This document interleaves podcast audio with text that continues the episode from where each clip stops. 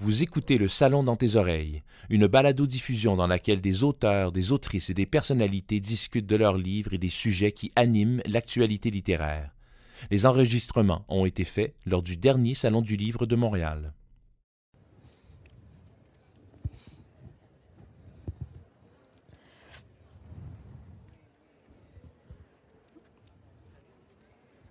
Alors, bonjour tout le monde. Bienvenue à cette nouvelle séance du Salon du Livre de Montréal. Bonjour aux gens qui nous écoutent de la maison également. Bonjour à tous et toutes. Alors, j'ai le privilège aujourd'hui d'animer cette table ronde qui porte sur un, élément très intéressant qui est l'essor du féminisme au Québec, un essor féministe ou un nouvel élan euh, féministe au Québec. Mon nom est Catherine Ferland. Je suis historienne. Je m'intéresse beaucoup à l'histoire des femmes. C'est d'ailleurs dans ce contexte-là qu'on a demandé euh, euh, à mes éditeurs si j'étais disponible pour animer cette table ronde-là. Ça me fait très plaisir aujourd'hui. Et euh, je vais commencer en vous présentant tout de suite les trois personnes, les trois autrices qui sont avec moi pour animer cette table ronde. Donc, d'abord, Véronique Maricaille. Véronique Maricaille est une romancière, euh, une dramaturge franco-ontarienne qui euh, a tenté également du livre jeunesse qui a aussi euh, commis un premier roman en 2015 qui s'est mérité le prix Trillium 2016, c'est bien ça? Je crois que oui. Je m'en souviens plus, mais ça doit être ça. Donc, ce livre, Marjorie euh, Chalifou. Donc, Marjorie Chalifou qui, qui revient, si on veut, sous la, loupe avec un nouveau, nouvel opus dont on aura l'occasion de se parler, Marie, Marjorie Chalifou, donc, qui revient à Montréal. Donc, merci d'être là, Véronique Marie. Ça me fait plaisir. On a également Camille Toffoli, Camille Toffoli euh, qui est euh, autrice, euh, qui est également libraire, une des libraires fondatrices de la librairie Eugélion ici à Montréal, qui écrit également régulièrement dans plusieurs revues. Je pense entre autres Spirale, Nouveau Projet et Lettres québécoises, Liberté également. Donc, vous commencez à être bien connu du milieu féministe au Québec. Ben, oui, oui. Ben, le Guélion, c'est quand même un tremplin vers euh, voilà, plusieurs milieux féministes différents. Oui, Formidable. Et vous êtes ici pour nous parler de votre nouvel essai, en fait, un premier essai qui s'intitule Fille corsaire. Donc, on va avoir l'occasion d'en parler euh, durant la prochaine quarantaine de minutes. Merci d'être là. Merci. Et enfin, on a Anna, euh, Anna Babi, qui est une nouvelle venue dans la sphère de la littérature au Québec. Donc, euh, Anna, euh, qui a un parcours plutôt du domaine euh, du, dans la dramaturgie. En fait, tu es actrice, si, je, si je ne me trompe pas. Donc, un, premier, un premier ouvrage, une première expérience, une première incursion dans le domaine de la littérature avec un recueil de poésie qui s'intitule Vivarium. Donc, on va avoir l'occasion de s'en parler également dans les prochaines minutes. Merci d'être là, Anna. Merci à vous. Alors, euh, étant donné que je, suis historienne, moi, je m'intéresse à l'histoire des gens. Donc, on va commencer en, abordant un petit peu votre parcours comme autrice, comme femme, pour savoir un petit peu euh, qu'est-ce qui vous a amené à la littérature, en fait? Qu'est-ce qui vous a euh, intrigué dans ce, champ-là et comment c'est devenu finalement votre terrain d'expression dans le cas qui nous occupe? Alors, on va commencer peut-être avec vous, si vous voulez bien, Camille. Oui, il n'y a, pas de, a pas de grande histoire avec un moment, une révélation. Je me suis dit, ah, écrire, c'est ma vocation. J'ai étudié en littérature au cégep, euh, puis à l'université, donc c'est un parcours assez, assez standard. Euh, ça a toujours comme fait partie de mon champ d'intérêt. J'aurais pas de, de, moment comme charnière, mais l'écriture essayistique, euh, je pense que c'est quelque chose qui est arrivé avec le militantisme. Donc, depuis que, depuis, je sais pas, j'ai 17 17 ans, 17 ans, oui. Puis je milite, j'ai commencé à m'impliquer dans des milieux euh, anticapitalistes. Euh, puis c'est à ce moment-là, puis entre autres pendant la grève de 2012, où c'était un moment d'effervescence militante. À l'époque, j'étais au bac en littérature à l'UCAM. Euh, puis je pense que dans des soirées, euh, ouais, des soirées militantes, où il y avait comme des prises de parole, justement, où on était invité à écrire des prises de parole, justement, à faire, performer des textes. Bref, je me suis mis à écrire des textes qui étaient plus essayistiques, puis j'y ai trouvé comme de l'intérêt. Voilà c'est là que ça a commencé. Ouais. Merci. Et donc là, un premier essai euh, sur lequel on va revenir dans, quelques instants avec des thématiques qui vous sont chères et que vous ramenez euh, au sein de cette, euh, cet essai qui s'appelle Fille corsaire. Et de votre côté, Véronique Marie, pouvez-vous nous raconter un petit peu comment vous en êtes venue à choisir le véhicule de l'expression écrite pour, pour manifester vos idées? Ça a commencé vraiment très tôt pour moi. J'ai souvenir d'apprendre à écrire en cursive, mais je savais pas écrire. On me l'avait pas montré, mais je, le faisais. J'avais trois ans, quatre ans. Puis j'ai écrit mon premier roman, j'avais huit ans. Ça avait deux pages. Ça n'a jamais été publié, puis je sais même plus de quoi ça parlait. Puis ça, ça a juste toujours fait partie de moi. Je sais pas comment le dire. Donc c'est ça le parcours. C'est juste l'écriture, c'est c'est en moi. C'est en vous. Oui. Et euh, diriez-vous que le fait d'avoir euh, expérimenté plusieurs types d'écriture, parce que, comme on le disait en introduction, vous avez quand même, euh, vous êtes l'autrice d'une, d'une pièce de théâtre, vous avez Oui. aussi fait un roman jeunesse, et là, tout à coup, un roman, en fait, deux romans, euh, on va dire pour, pour grandes personnes. et euh, euh, diriez-vous que ça vous permet d'aller encore plus loin dans, dans peut-être une certaine recherche de- d'un- d'une écriture très, très euh, au féminin? Une écriture au féminin, je sais pas si je sais faire ça. Je sais juste écrire comme je suis. Puis je sais qu'on dit que mes romans sont féministes, mais c'est pas un choix, si tu veux. C'est plutôt euh, ça sort comme ça. Donc, c'est ce que vous avez à raconter euh, qui sort tout simplement. tout simplement, oui. Et de votre côté, Anna, comment ça s'est passé pour vous, ce- cette éclosion vers le monde littéraire? Euh, ben, j'ai toujours beaucoup lu. Euh, j'ai jamais su vraiment que j'allais écrire nécessairement, mais j'ai étudié en littérature à l'université, puis euh, c'est dans un cours de, poésie que ça s'est comme imposé à moi, je pense. Euh, mais même à la base, même quand j'ai commencé à écrire des poèmes, c'était pas du tout dans, en c'était pas du tout en vue de faire une publication. C'est juste, ça a été vraiment un coup de foudre. Je me suis sentie comme amoureuse de la poésie. C'est juste euh, vraiment sorti d'un coup. Puis à la fin d'une année complète, je me suis rendu compte que j'avais à peu près 70 poèmes. Donc euh, je me suis dit pourquoi pas les, les publier? Mais euh, à la base, c'était pas nécessairement une aspiration que j'avais d'écrire ou de publier. Hmm, c'est intéressant ce que vous dites, la, la poésie qui s'est imposée à vous comme moteur finalement de, de création ou d'expression euh, de ce que vous aviez à raconter. On va enchaîner tout de suite avec vous, si vous voulez bien.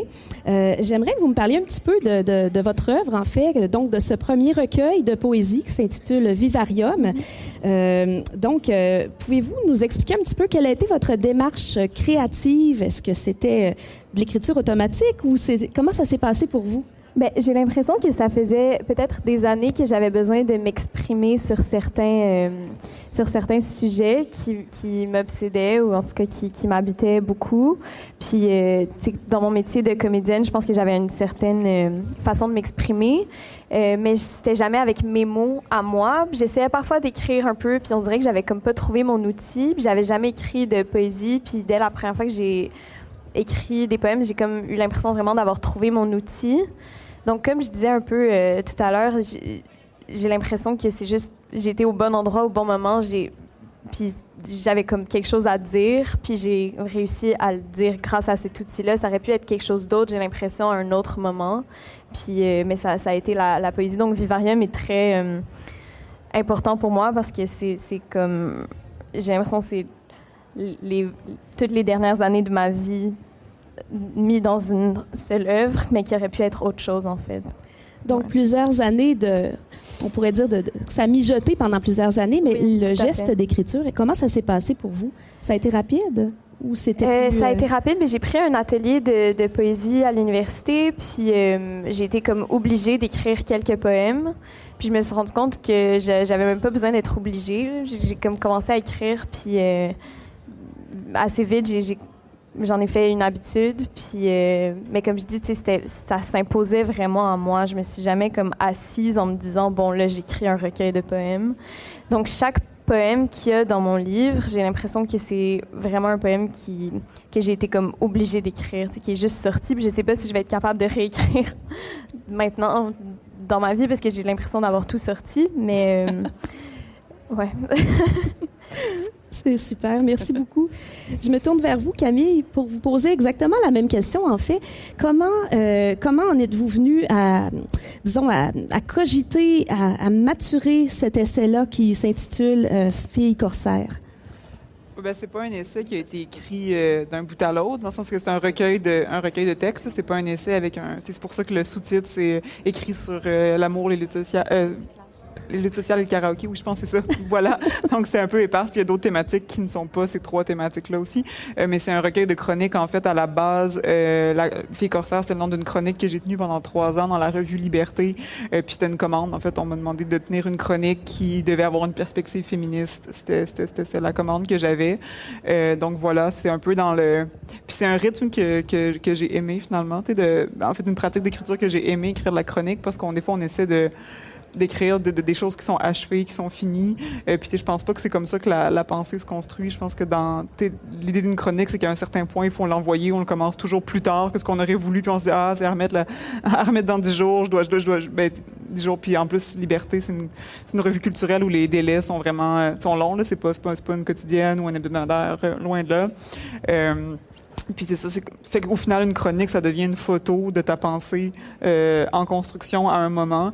Puis c'est à partir de ces, ces différentes photos là justement qu'on a eu l'idée avec Remue Ménage de de, les mettre bout à bout, de les retravailler, de comme explorer certaines pistes que j'avais ouvertes, certaines portes que j'avais ouvertes justement en écrivant une chronique qui n'avaient pas été euh, investiguées, puis de, de, de, faire quelque chose qui est encore une fois pas fini, mais qui est mettons une photographie plus complète d'un parcours réflexif féministe que j'ai mené pendant, je dirais, ben, puis là je dis les chroniques, mais il y a d'autres textes d'ailleurs qui ont été, euh, fait que c'est peut-être cinq ans, en fait il y a peut-être cinq ans, euh, une période de cinq ans qui sépare l'écriture du premier texte du plus récent. Donc euh, mm-hmm. voilà et vous avez réécrit quand même pour actualiser à, l'aune de vos expériences euh, depuis euh, la, parution initiale euh, dans la revue Liberté. Est-ce que c'est ça? Ou ça a été ouais, ben, ça n'a pas été pour réactualiser tant parce que parce que la revue ça impose un format qui est très très strict c'est 1800 mots un texte la longueur que j'avais donc pour écrire des chroniques fait que des fois c'est sûr qu'on ouvre des portes justement on mentionne des on, on mentionne comme des, idées qui sont pas développées parce qu'on n'a pas l'espace pour le faire. Puis là, justement, le, fait de pouvoir publier sous forme de livre, ça, me permettait de pouvoir comme, euh, rajouter quelques paragraphes ici et là, ou couper, ou, se dire, ben, finalement, des fois, on, on écrit un texte sur un sujet, puis après, on poursuit cette réflexion-là dans un autre, mais ça, peut se fusionner puis faire un texte, mais c'était pas tant pour réactualiser. T'sais, finalement, je relisais ces textes-là, puis ça, ça, nous apparaissait à, mon éditrice et moi, t'es encore assez, assez, assez, pertinent et actuel. Ouais, voilà. Donc, il n'y a rien, mettons, euh, que vous disiez, ah, ben, après quatre ans, avec un certain recul, ah, finalement, j'aurais pas dit ça comme ça, ou... Euh, ben, en fait, non, ben, ben, ben, on se rendait... En fait, je réalisais, a posteriori, le chemin qui, qui, qui, était parcouru puis qui s'affirmait pas... Euh, finalement, je me rendais compte qu'une thématique qui était importante dans mon écriture, c'était la critique du couple hétérosexuel. Donc euh, voilà, puis, je, je l'aurais pas dit quand j'ai commencé à écrire la chronique, mais finalement j'ai écrit sur l'amitié, j'ai écrit sur la solitude, j'ai écrit sur euh, sur la, la, la, dépression. Puis finalement, à travers ça, c'est cette thématique-là, mais c'est juste que on, je le réalisais pas sur le coup. Finalement, c'est une critique qui, qui est peut-être pas si euh, pas si hip, en fait, au final, à faire. Fait que, je, je, jamais, je me suis jamais dit, ah, je, je, me suis jamais donné comme mission d'écrire là-dessus, mais ça s'est affirmé par des thématiques connexes, justement. Puis ça, c'est, euh, j'ai pris la mesure de ça, puis c'est ça, voilà. Je pense que c'est le fait de rassembler les textes qui permet de, d'éclairer, justement, des parallèles, puis des, des lignes conductrices qui, qui, qui dont j'étais peut-être pas consciente quand j'écrivais. On aura l'occasion tout à l'heure justement d'aborder certains des thèmes de prédilection qu'il y a dans, votre travail. Je me tourne maintenant vers euh, Véronique Marie. Euh, pouvez-vous nous parler un petit peu du personnage que vous avez créé de Marjorie Chalifou? Qui est-elle, ses aspirations? Comment ça, vous est venu ce personnage-là? Euh, ça doit être à peu près comme le roman que j'ai écrit à huit ans de deux pages. On le sait pas vraiment. Je pense qu'il y a énormément d'auteurs qui le disent. Tu l'as peut-être dit un petit peu aussi tout à l'heure, c'est qu'on on le sait pas, à vrai dire. La source de tout ça, de tant de mots, de tant d'histoires, de tant d'événements, ça, ça reste mystérieux. Puis Marjorie, je sais pas, je, je l'ai pondue, un peu comme une poule peut-être, je sais pas, elle est arrivée. Puis c'est une euh, petite bonne femme de 19 ans en 1950, donc toi, tu es historienne, avoir su, tu sais, je t'aurais, je t'aurais appelé parce que c'est tellement difficile comme choix d'avoir choisi 1950. Il y a tellement de choses que, qui sont pas comme aujourd'hui que ça m'a vraiment mis énormément de bâtons dans les roues pour chaque petit détail. On savait pas, enfin, je savais pas si ça existait à cette époque-là. Euh, bref, la question, c'est Marjorie. Euh, elle a 19 ans, elle est enceinte, son amoureux est mort, son père est médium, il parle aux morts. Et son père, dans Marjorie 1, lui dit Tu as une semaine pour te trouver un gars assez cave pour t'épouser. Ou alors, ben, tu sais, adieu, au revoir, tu feras ta vie. Donc, ça, c'est Marjorie 1. Et dans Marjorie 2, c'est l'histoire de Marjorie qui est à Montréal, qui. Je, fais attention parce que je ne veux pas trop dévoiler de Marjorie 1 pour les gens qui ne l'auraient pas lu. Donc, en tout cas, elle arrive à Montréal et puis elle, vit toutes sortes de péripéties. Elle a un caractère particulier, Marjorie. C'est qu'elle est. Euh, elle a peur de rien. Elle est remarquablement courageuse. Moi, je ne le suis pas. Moi, je suis parlant de poule, je suis une poule mouillée, ça c'est sûr. Mais Marjorie, non, tu la mets dans n'importe quelle situation, puis elle va s'en sortir même quand ça va vraiment mal. Puis elle aime pas se faire... Euh, elle aime pas se faire brasser. Fait qu'elle a des bonnes bottes, elle a tout le temps des bons souliers. Puis si un gars, admettons, fait pas les affaires comme elle veut, elle lui fourre un coup de pied pour avoir ce qu'elle veut. Et là, il n'y a pas d'enfant, donc elle parle, je parle de, sexualité. Mhm. Donc c'est ça peut-être un des, euh, une des clés de ce personnage, c'est sa sexualité, c'est elle qui mène. Pourtant, en 1950, j'imagine que c'était plutôt les femmes qui se faisaient mener, mais, euh, mais pas elle en tout cas. Et justement, ça m'amène sur la piste de la ce qu'on appelle en anglais l'empowerment, en français l'empouvoirment. Donc, ce, ce, fait de s'approprier finalement son destin, de s'approprier les décisions qui vont conduire sa vie. Euh, diriez-vous, euh, Véronique Marie, que le personnage de, de, Marjorie est un petit peu euh, une démonstration d'une certaine aspiration de la femme promise pour être femme au foyer dans les années 50? Elle, elle, vous avez... elle, détonne complètement. Ça ne peut pas être une femme au foyer, jamais de la vie. Euh, puis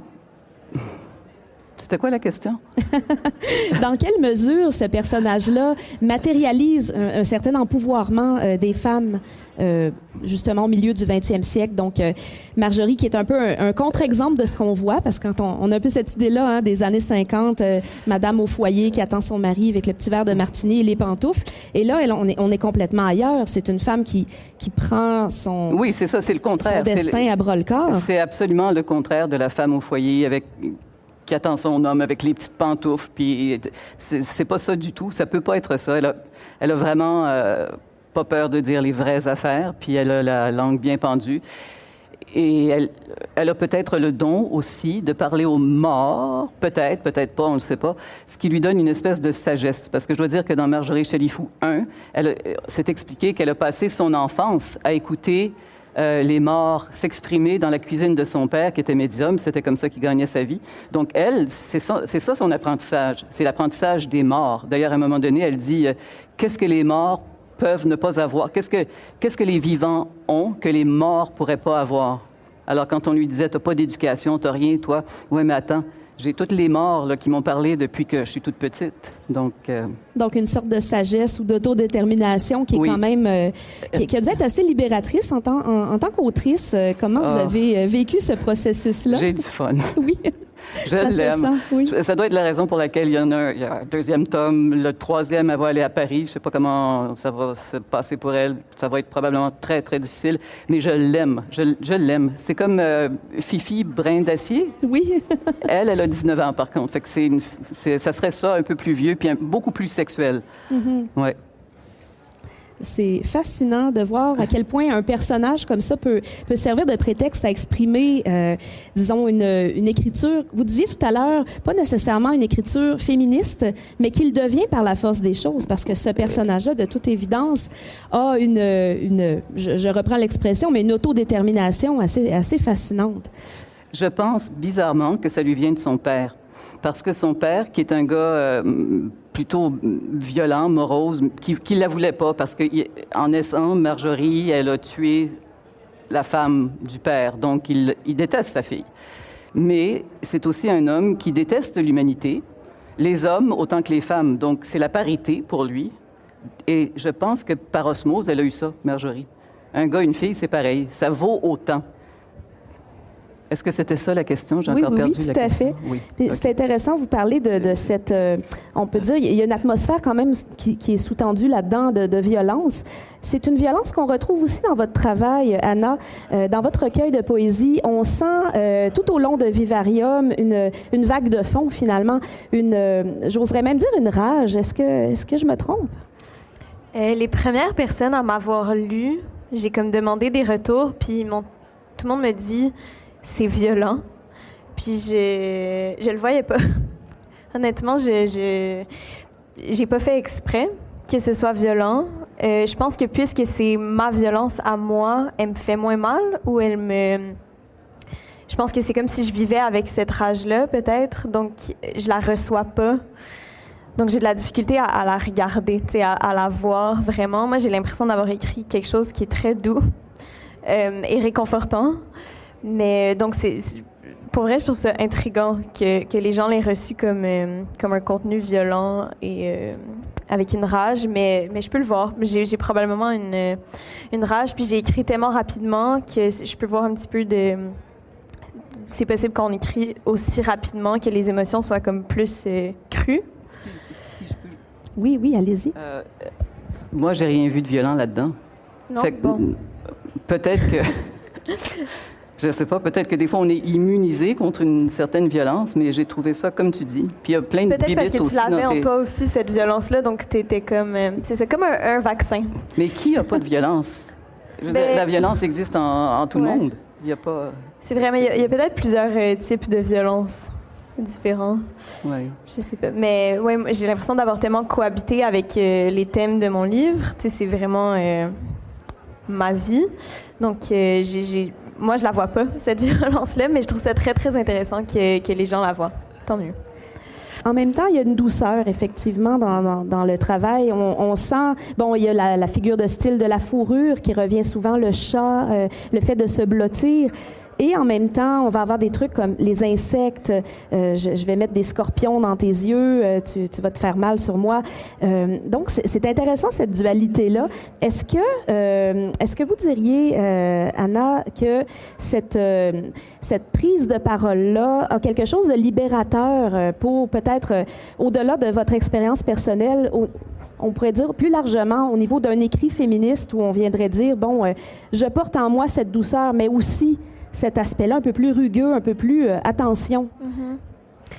Euh, je ne sais pas si je peux dire que, que c'est libérateur. Je ne sais pas si je peux me prononcer là-dessus, mais j'ai vraiment essayé d'écrire. Euh, j'ai un peu l'impression d'avoir voulu prendre mes petites sœurs dans mes bras, d'avoir voulu prendre toutes les filles dans mes bras, puis de, de créer une espèce de d'armée, tu sais, de, filles. Donc oui, il y a quelque chose de, libérateur pour moi en tout cas. Je pense que c'est comme, euh, tu sais, quand j'étais jeune, moi aussi j'écrivais des, des, petits romans, puis j'écrivais toujours une histoire que j'avais envie de vivre. Tu sais, j'avais envie de si, je, rêvais à quelque chose, donc j'allais l'écrire pour parce que j'avais envie de le consommer moi-même. Tu sais, j'avais envie moi-même de, de de connaître cette histoire-là. Donc, je pense que j'ai voulu, oui, écrire quelque chose de peut-être euh, libérateur. C'était pas, pas une démarche qui était euh, absolument connue.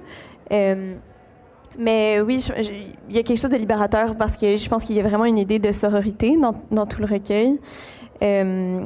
J'ai voulu parler, je pense, aux filles. J'ai voulu créer un espèce de, de forum de discussion. Effectivement, le, thème de la sororité qui est très, très fort euh, à plusieurs reprises. Oui, mes sœurs, mes filles, euh, nous serons toutes ensemble. Euh, Qu'est-ce que c'est la sororité pour vous, euh, Anna? je pense que c'est de se reconnaître dans l'autre, de se rendre compte qu'on est. Euh, puis ça, ça, se prête bien à la poésie parce que tu peux mettre toute une armée de filles dans un seul mot. Euh, donc oui, pour moi, la sororité, c'est toutes les personnes s'identifiant comme, euh, comme des filles, puis c'est toutes les, les, filles et les femmes, je pense, qui ont ressenti parfois c'est le fait d'être femme comme quelque chose qui était difficile ou euh, ouais c'est comme juste une façon de, de, se réapproprier je pense son identité de genre c'est intéressant parce que dans, vos œuvres, il y a cette idée de, mouvement.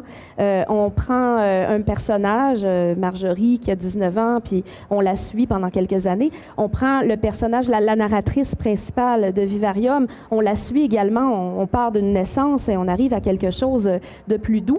L'idée de mouvement, Camille, j'ai envie de vous entendre là-dessus parce que je sais que dans votre travail, il y a cette notion de ben, je l'admets pour moi, qui était quand même assez récente, assez nouvelle, euh, de cycloféminisme.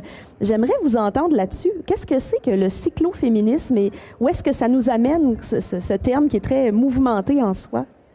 Oui, ben en fait, le, le cycloféminisme, c'est pas... Euh, c'est pas tant un courant féministe ou un type de pensée féministe, mais plus un ensemble de pratiques, en fait. Il y a, un des, essais, des cours d'essais dans, mon livre qui, est consacré au, au, cycloféminisme puis à, ce que ça représente. Euh, puis, en fait, c'est une série dans les... Ben, en fait, probablement que ça fait plus longtemps que ce qu'on pense, mais mettons dans les 10, 15 dernières années. Il y a de plus en plus de, publications puis d'initiatives militantes. C'est vraiment quelque chose qui est né dans, le militantisme et non dans la pensée, là, le cycloféminisme. Donc, c'était des, à la base, dans les milieux de, le militantisme cycliste, ça existe depuis longtemps, depuis les années 70-80, et qu'il y a un militantisme pour les droits des cyclistes, surtout pour les droits des cyclistes en ville. Euh, puis, ben, dans, ce, mouvement-là, ben, les femmes ont... C'était un mouvement qui est souvent très... Les bike shops, c'est souvent très masculin. C'est comme... Euh, puis les ateliers de réparation de vélos, c'est souvent très, très gars. Fait qu'il y, y, a des femmes qui ont décidé ben, de commencer à faire des ateliers non mixtes. On se rendait compte que les cyclistes en ville, ben, de moins en moins, mais à la base, c'était surtout des hommes qui ont pris... Euh, aujourd'hui, autour de moi, j'ai l'impression que la majorité des gens se déplacent presque à vélo pour, au quotidien à Montréal, mais à la, à la base, les gens qui, ont, qui, ont, fait ce statement-là, c'est souvent plus des hommes. Là, il y avait des femmes qui essaient d'encourager d'autres femmes euh, à faire le même choix. Il y a plein de raisons aussi qui expliquent. Il y a de plus en plus d'études qui expliquent pourquoi est-ce que les, les femmes en général se déplacent moins à vélo. Il y, y, a plein de raisons. entre autres. Euh, parce que en, général, les femmes sont socialisées davantage à la peur, c'est quelque chose versus la témérité, c'est quelque chose qui dans lesquels souvent les femmes dans leur éducation genrée vont être plus euh, plus confortées dans le fait d'avoir peur, d'être prudentes. Euh, c'est prouvé aussi qu'il y a plus de, femmes qui sont euh, qui ont des accidents de voiture, ben, qui se font frapper quand ils sont en vélo parce que euh, les hommes vont se mettre comme euh, au milieu de la rue entre deux voies de voiture, alors que les femmes vont faire attention, vont essayer de respecter, vont rester sur le bord de la chaussée, puis finalement vont être moins visibles. Fait il y a plein se ramasser une portière. Euh, oui, voilà. puis, oui. il y a plein de, moi ça me, ça me fascine. Il y a plein de belles initiatives. Ben, ici à Montréal, il y a, ça fait longtemps qu'ils n'ont rien publié, mais il y a un, un collectif cyclo-féministe qui s'appelle les Dérailleuses qui ont publié des super zines où ils ramassaient des, ils rassemblaient des, témoignages de, de, femmes qui font du vélo, soit du cyclotourisme ou du vélo au quotidien à Montréal. Euh, il s'intéresse aussi à l'histoire des premières femmes cyclistes, donc des femmes qui ont traversé comme l'Amérique du Nord à vélo euh, au début du siècle. Euh, donc voilà, il y a plein de... C'est ça, il n'y a pas de, fil conducteur ou de ligne directrice à ce qu'on appellerait le psychoféminisme, mais c'est plus un ensemble d'initiatives qui sont de plus en plus visibles voilà, dans l'espace public, ouais. ouais. C'est un thème qu'on retrouve à quelques, dans quelques-uns des textes qui composent euh, Filles corsaires. vous êtes vous-même une cycloféministe. Est-ce que vous vous promenez beaucoup en dehors de Montréal aussi? C'est ce qu'on comprend dans les textes. Oui, ben ça a été. Ben, ben, je me déplace à vélo au quotidien à Montréal, puis ben, je pense que d'une certaine façon, c'est un je veux pas comment faire un gros, un gros truc comme je me déplace à vélo comme, comme beaucoup de gens.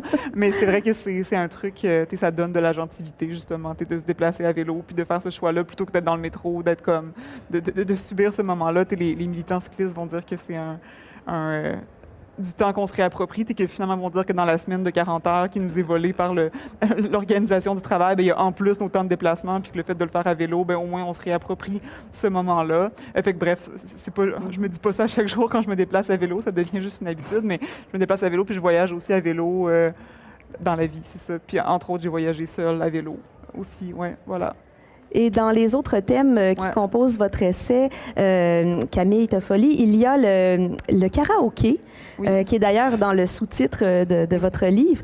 Euh, pouvez-vous nous expliquer justement en quoi le karaoké peut être une prise de parole pertinente, une, plutôt une occasion de, de, s'imposer sur une sphère au niveau sonore, peut-être?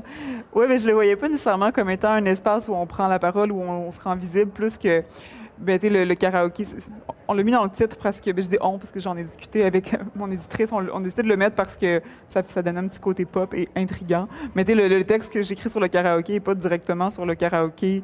Euh, au final, je voulais, j'utilise le karaoké pour parler de, des effets de la gentrification sur les manières de se rassembler puis d'être ensemble dans la ville, justement. Puis je me suis beaucoup intéressée à la fonction sociale que ces bars-là de karaoké, qui sont des, souvent des bars... Euh, comme pas juste à Montréal, en région aussi, mais des, des bars où comme il y a un peu autant des jeunes étudiantes, autant comme des, vieux habitués. C'est rarement des bars très. Ben, il y en a des karaokés qui sont hip, mais ceux qui m'intéressent, c'est comme la Taverne Normandie à Montréal, qui est comme une institution dans le village où finalement il y a un, rassemblement éclectique de gens euh, qui sont là, puis il n'y a pas vraiment, c'est que la notion d'échec puis de réussite dans ces lieux-là n'existe pas vraiment. Tu peux c'est pas si cool à être très bon au karaoké. Je veux dire, même si je suis bonne au karaoké, quand je vais sortir du karaoké, c'est pas un succès qui va me suivre puis qui va comme être garant de comme de réussite sociale.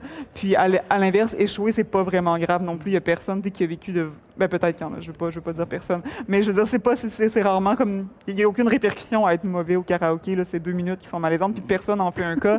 Puis il y a une espèce d'entente tacite où comme, justement, es, la notion de réussite sociale, t'es père. Euh, part de sa force, alors qu'elle existe dans toutes les autres sphères de notre vie, mais au karaoké, il y, a ça qui n'existe pas. Une autorisation de non-performance. Qui, est important à préserver dans ces espaces-là, puis je pense que de moins en moins, ces espaces-là existent euh, dans une ville qui est gentrifiée. Voilà, c'est ce que c'est ça que je voulais dire dans l'essai, puis dans c'est ce que je pense. Oui, voilà.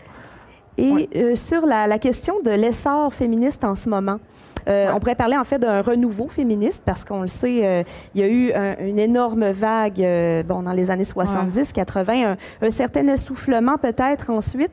Et là, depuis peut-être une quinzaine d'années, on sent un je dirais, un souffle nouveau sur, sur les études féministes, sur la façon aussi de se définir comme féministe, comme mm-hmm. écrivaine, comme, comme autrice, comme femme qui prend la parole, comme militante. Comment vous Comment vous envisagez euh, peut-être la situation actuelle et euh, qu'est-ce que vous entrevoyez aussi pour ce féminisme euh, au Québec? ben c'est, je pense que l'essor, le, le, renouveau, je, je, le, je, le, situerais à peu près autour de 2012, justement. Je pense que c'est un moment charnière où il y a des nouvelles générations, puis c'était comme une des générations de, de, de militantes qui ont eu le temps et l'espace pour réfléchir aussi à différentes questions à l'extérieur.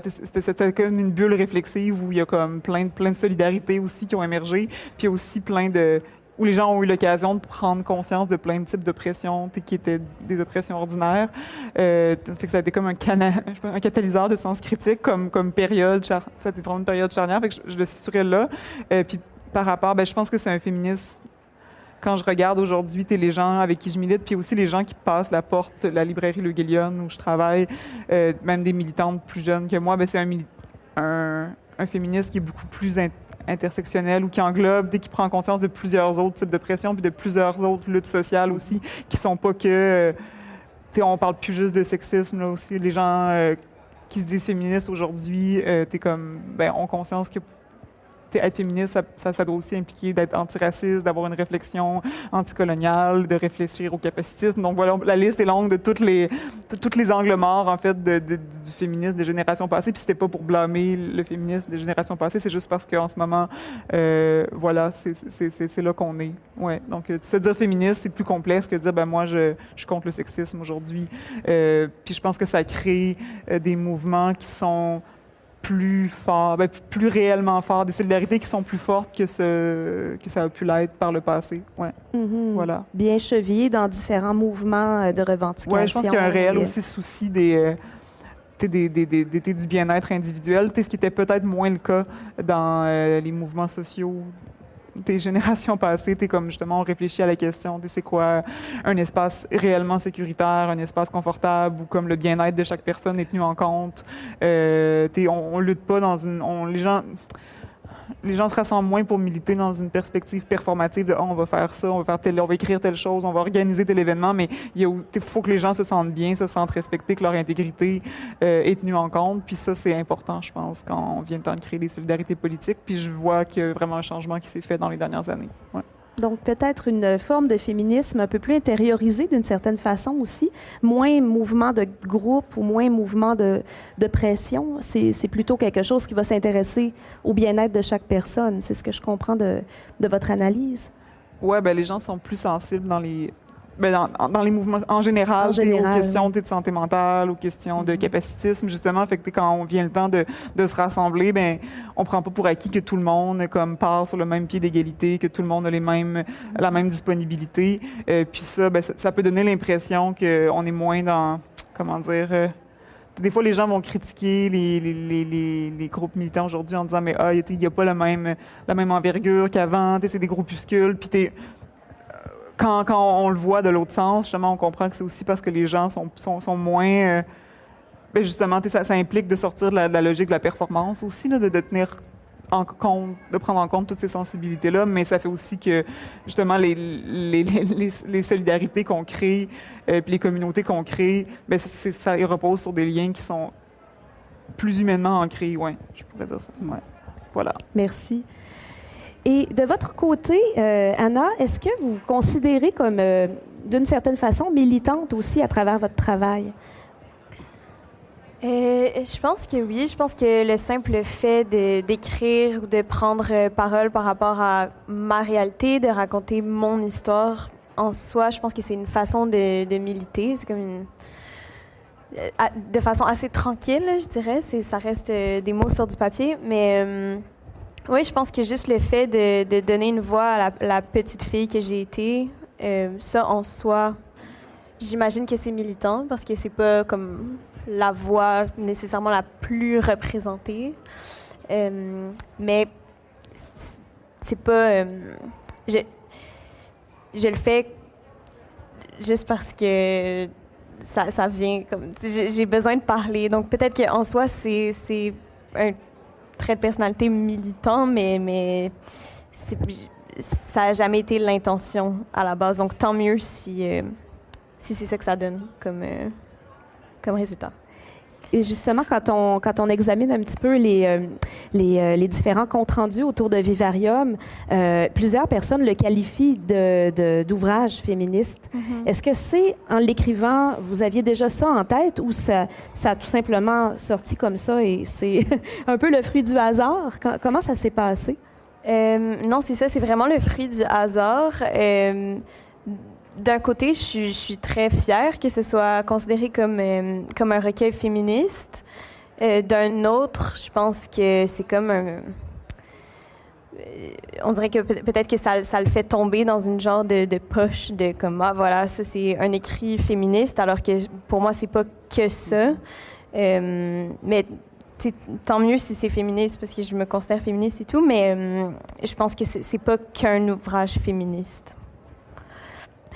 Et comment vous voyez l'essor actuel, justement, de toute une littérature qui euh, donne peut-être davantage la, la plume aux, aux femmes, aux jeunes filles? Euh, comment vous entrevoyez euh, l'avenir par rapport à une littérature d'un genre un peu plus féministe? Ben, je pense que justement, c'est ça. En ce moment, j'écris un recueil de poèmes avec une certaine colère, j'imagine, puis on le classe comme un ouvrage féministe. Puis j'ai l'impression que peut-être que ce qui s'en vient dans les prochaines années, ça va être de plutôt... euh, j'ai l'impression que peut-être qu'on on va être capable de diversifier les thèmes à l'intérieur du féminisme plutôt que de juste englober l'expérience d'être une femme comme étant nécessairement juste euh, féministe. Je pense qu'il y, y a énormément de sous-thèmes au féminisme dans, dans euh, le recueil, donc je pense que c'est ça que, que j'espère pour euh, la littérature dite féministe dans les prochaines années. Euh, ouais. mais, je, mais je pense que ça regarde bien parce que juste le fait que j'ai senti que j'étais capable d'écrire un, un recueil de poèmes puis de le publier euh, en soi, ben c'est c'est bien pour le féminisme. Effectivement, la, la prise de parole est déjà euh, efficace. Et de votre côté, euh, Véronique Marie, euh, je vais vous poser une colle. Suffit-il qu'une femme écrive quelque chose pour que ça soit automatiquement féministe, selon vous? Non. Non, c'est sûr. C'est sûr que non, parce que les femmes, autant que les hommes, peuvent écrire n'importe quoi. Donc, n'importe quoi dans le bon sens et dans le mauvais sens aussi. Mhm. Je réponds. Je, suis en- je, suis- je reste sur les angles qu'on n'avait pas vus du féminisme. Comment tu as dit ça? Les angles. euh, Les angles morts. Angle mort? Les angles Les morts. angles morts du féminisme. Ouais. Excuse, ça m'a ça m'a frappé ça. Tout un Euh, j'ai pas l'habitude d'entendre parler de féminisme de cette façon-là. Puis c'est tellement il y a tellement une profondeur de réflexion, il y a tellement d'idées, il y a tellement que je suis comme prise dans la lumière, puis je me dis wow, j'avais jamais pensé à ça. À chaque fois que tu disais quelque chose, je me disais ah oui, fait que merci. Merci. Euh, Bon, c'était- oui.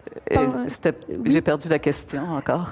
En fait, en fait euh, pensez-vous que euh, la, la- la prise de parole, bon, en ce moment, vous le faites avec le personnage de, de Marjorie Chalifou. Oui. Euh, bon, là, on a bien hâte de savoir ça va aller en- à Paris, justement. Oui. Pensez-vous que ce féminisme-là pourrait s'exprimer encore plus clairement dans ses futures aventures à mesure qu'elle progresse en âge aussi? Ou comment, comment voyez-vous ça? C'est une, une, bonne question parce que là, elle a 19 ans. C'est facile d'une certaine façon parce que tu as le côté rebelle. Donc, elle a juste à s'opposer à ce qui lui arrive aux gens qu'elle trouve cave, puis ça vient naturellement. Mais là où elle commence à devenir femme, tu peux plus avoir la même façon, tu peux plus être frondeuse comme tu, pas de la même manière. Il y a des, il y a des changements qui viennent avec l'âge.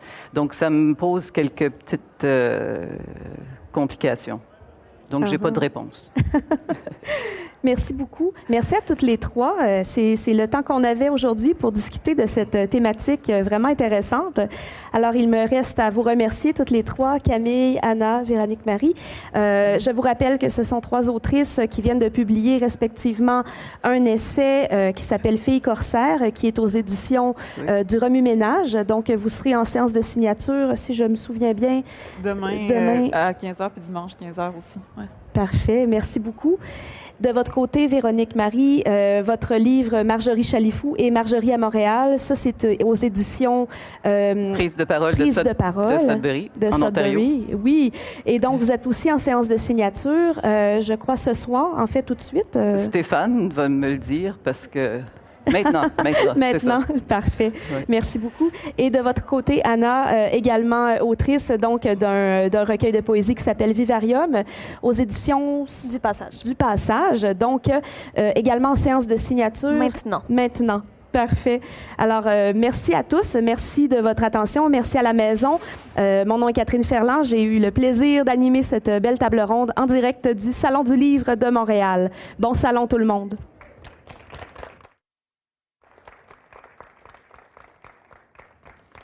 Merci.